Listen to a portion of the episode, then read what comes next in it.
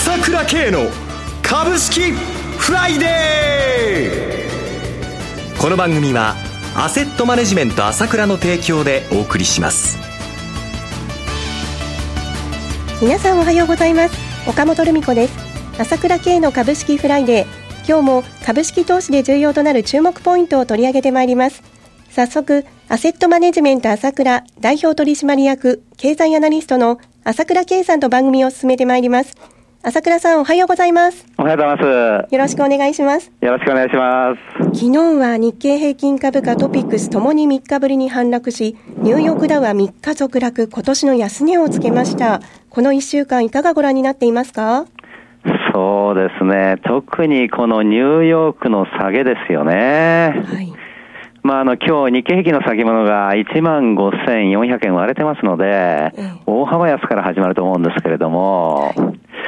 まあ、さすがに、まあ、ちょっとミニ中国ショックというような感じになってしまいましたね。はい。昨日は、新興市場も安かったですよね。そうですね。えー、まあ、日経平均じゃないよということで、えー、中国型株だということで皆さんにお話しして、はい、えー、現実にそれも順調に値上がりしてきたわけですよね。はい。えしかしながら、ここでさすがに調整に入るかなというところでしょうかね。わかりました。では CM を挟みまして、朝倉先生がおっしゃる中国ショックについて詳しく伺ってまいります。株式投資に答えがある。株高だからといって必ず設けられる保証はない。だからこそプロの情報が欲しい。そんな時に朝倉慶。経済予測のプロ、朝倉慶の情報は、アセットマネジメント朝倉のウェブサイトで、日々無料でリアルタイム配信中。迷ったら朝倉慶。キーワード、朝倉慶で検索を。アセットマネジメント朝倉は、証券取引、金銭有価証券の予託貸付行為は行っておりません。また、情報提供する金融商品のお取引では、相場変動などにより損失を生じる恐れがあります。取引説明書、契約締結前交付書面などを十分にお読みいただき、ご理解の上お取引ください。金融商品仲介業者登録、関東財務局長、金中第605号。朝倉さん、昨日は HSBC の中国、HSBC、HSBC ベースの中国の PMI が発表されましたが、この中国ショックとおっしゃる詳しく理由をお聞かせください。そうですね。まあ、今年の景況感を図る意味では初めてね、1月のその PMI ですね、製造業の購買者の担当者がやってる指数ですけどもね、景気指数ですね。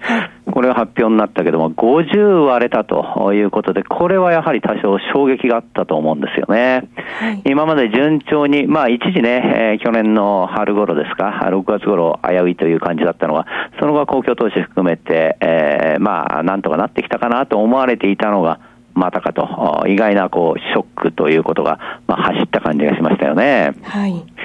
まあ、それとやはり、この年末年始上がってくる株価が、この1月15日から20日前後で、ちょっと調整に入るっていうのは、まあ、これよくあるパターンなんですけども、まあ、その辺がちょっと重なったというようなところがあるんじゃないかと思いますね。はい。で、私が懸念しているのは、あ実はこの PMI の問題もそうなんですけれども、はい、私もこの年初皆さんにお話したことは、今年のまず傾向として、えー、日経平均じゃありませんよと、中小型株だということをまずお話ししました。はい、それからもう一つですね、えー、ショックですね、リスク要因の一番大きなものは新興国、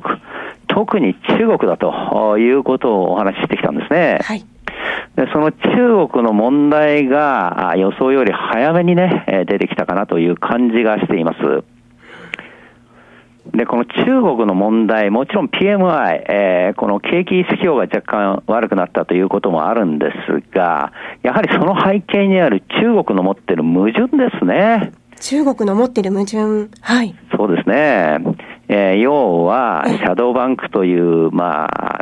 なかなか厳しい状況になってってきてるところを、はい、もうめちゃくちゃな金融でね、拡大させてるということですね。これはまあ、かつてのアメリカの、まあ、サブプライムローンの問題、はい、ないし日本のね、バブル時も同じ、同じですよね。お金をどんどんどんどん出してきたと。銀行が無理やりに貸してきて作ってきたバブルですけどね。中国もね、えっ、ー、と、あのー、まあ、大都市の県の住宅は20%、昨年末も上がっていると、住宅価格ですね。はい、この中で実はですね、えー、今月末、えー、このいわゆるシャドーバンクの大きなものと言われる信託商品の償還が520億円きます。はい。えー、これはですね、えー、炭鉱会社の増して資金調達したものなんですね。販売は中国交渉銀行があ受け持ってたものなんですけれども、2011年の2月に、えー、募集したやつで、3年の期日が月末に来るんですね。でこの炭鉱会社が実質今倒産状態になっています。はい、で、えー、そこがですね、えー、今のところ支払えないという観測が強くなってるんですね。で、えー、中国交渉銀行側も支払わないということを言っています。はい。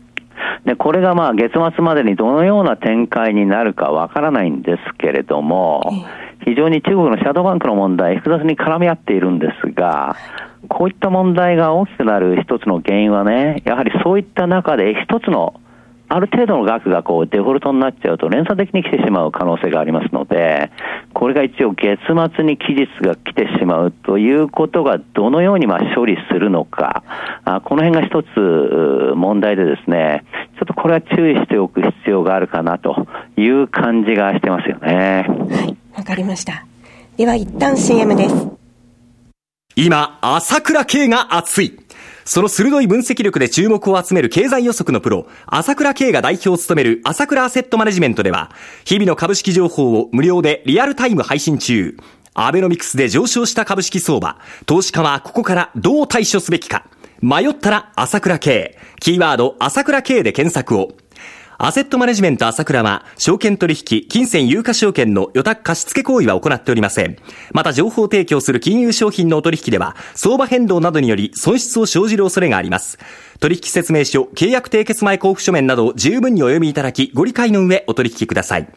金融商品仲介業者登録、関東財務局長、金中第605号。さて、朝倉さん、ダボス会議が開かれていますが、こちらはいかがご覧になっていますか？そうですね。まあ、安倍さんが基調演説ということですからね、まあ、画期的なことだと思いますよ。まあ、ダボス会議っていうのは、まあ、本当に今で言うと、経済の会議では世界最高の会議だと思うんですね。はい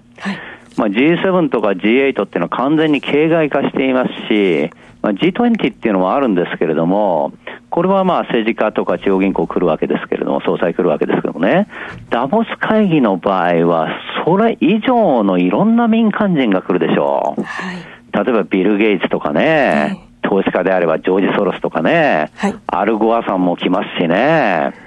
それから今年の場合は、そのイランの大統領まで来るわけですね、はい、もちろん韓国の大統領も行くしと、全世界のこういう代表者が集まったところで、まあ日本の安倍さんがね、はい、これ、基調演説をしたわけですから、まさにアベノミスクの成功ということをね、あの、示したわけですよね。はい、これは意義のあることだと思うんですけれども、そしてこの中で私非常に注目したのは、ジョージ・ソロスと会談したということですね。ジョージ・ソロスとの会談が。はい。これは大きいと思いますね。要は、アベノミクス、アベノミクスと言いますが、やはりこれを引っ張ってた、引っ張ってきたもの、景気を引っ張ってきたものは、もうこれ明らかに円安と株高なわけじゃないですか。はい。輸出はあまり伸びてないわけですから、数量ベースでは。ということは、個人消費が盛り上がった、高額品が売れてきた、いろいろ良くなってる、その肝は株高だったわけですよね。はい。だけど、私何度もいつも言ってるんですけど、じゃあ日本人は日本の株買ったんですかということでしょ、うん、私何度も言ってるように、日本では、まあ、株売却ブームだと私はいつも言ってるんですけども、昨年も20兆円近いお金を売ってるわけですよ。個人投資家は8兆円以上でしょ？他も機関投資家も年金も銀行も生存法も売りまくってるわけだ。この中で唯一15兆円以上の膨大な買い越しをやってきたのは外国人投資家じゃないですか。はい、要は、外国人投資家がアベノミクスを支えてくれたわけですよ。そして日本の景気を盛り上げてくれたわけだ。はい、ですから、この安倍さんもですね、外国人に対してアピールする。外国の投資家に対してアピールすると。ここにはね、非常に力を入れるわけです。これはいいことだと思います。世界の投資家に向かって発言したのがポイントということですね。その通りですね。はい、はい。で、やはりね、今、外国人投資家が懸念していることは何かというと、はい、要は、日銀金融緩和はやりましたよ、はい、財政投資はやりましたよ。だけども、第三の矢、規制緩和はどうなんですかと。ここが問われてるとこなんですね。はい。ね。で、安倍さんがこの基調演説で言ったことはどういうことかというと、自らがね、ドリルの派となって、既得権の岩盤あ岩盤をね、打破しますよって言ってるわけですよ。ドリルの派になるって言ってるんですよ。でね、それで、そのドリルの派から、いかなる既得権も無傷ではいられないよって言ってるわけだ。この2年間ね、やるからって言って。これは外国人投資家が喜ぶ、非常にね、えー、インパクトのある演説だったと思いますよ。いろいろ、まあ、意見はあると思いますけれどもね。はい、いわゆる外国人投資家が一番懸念している、思っているところ、ボンとつっついてあげたわけですよ。要は、日本に投資しなさいよ。この間もね、 Buy my Abenomics と言ってきましたけどね。はいその前も、まあ、あれですね、オリンピックも言いましたけど、 under control ってことでね、はい、もう非常にこのインパクトのあることを安倍さんが言って、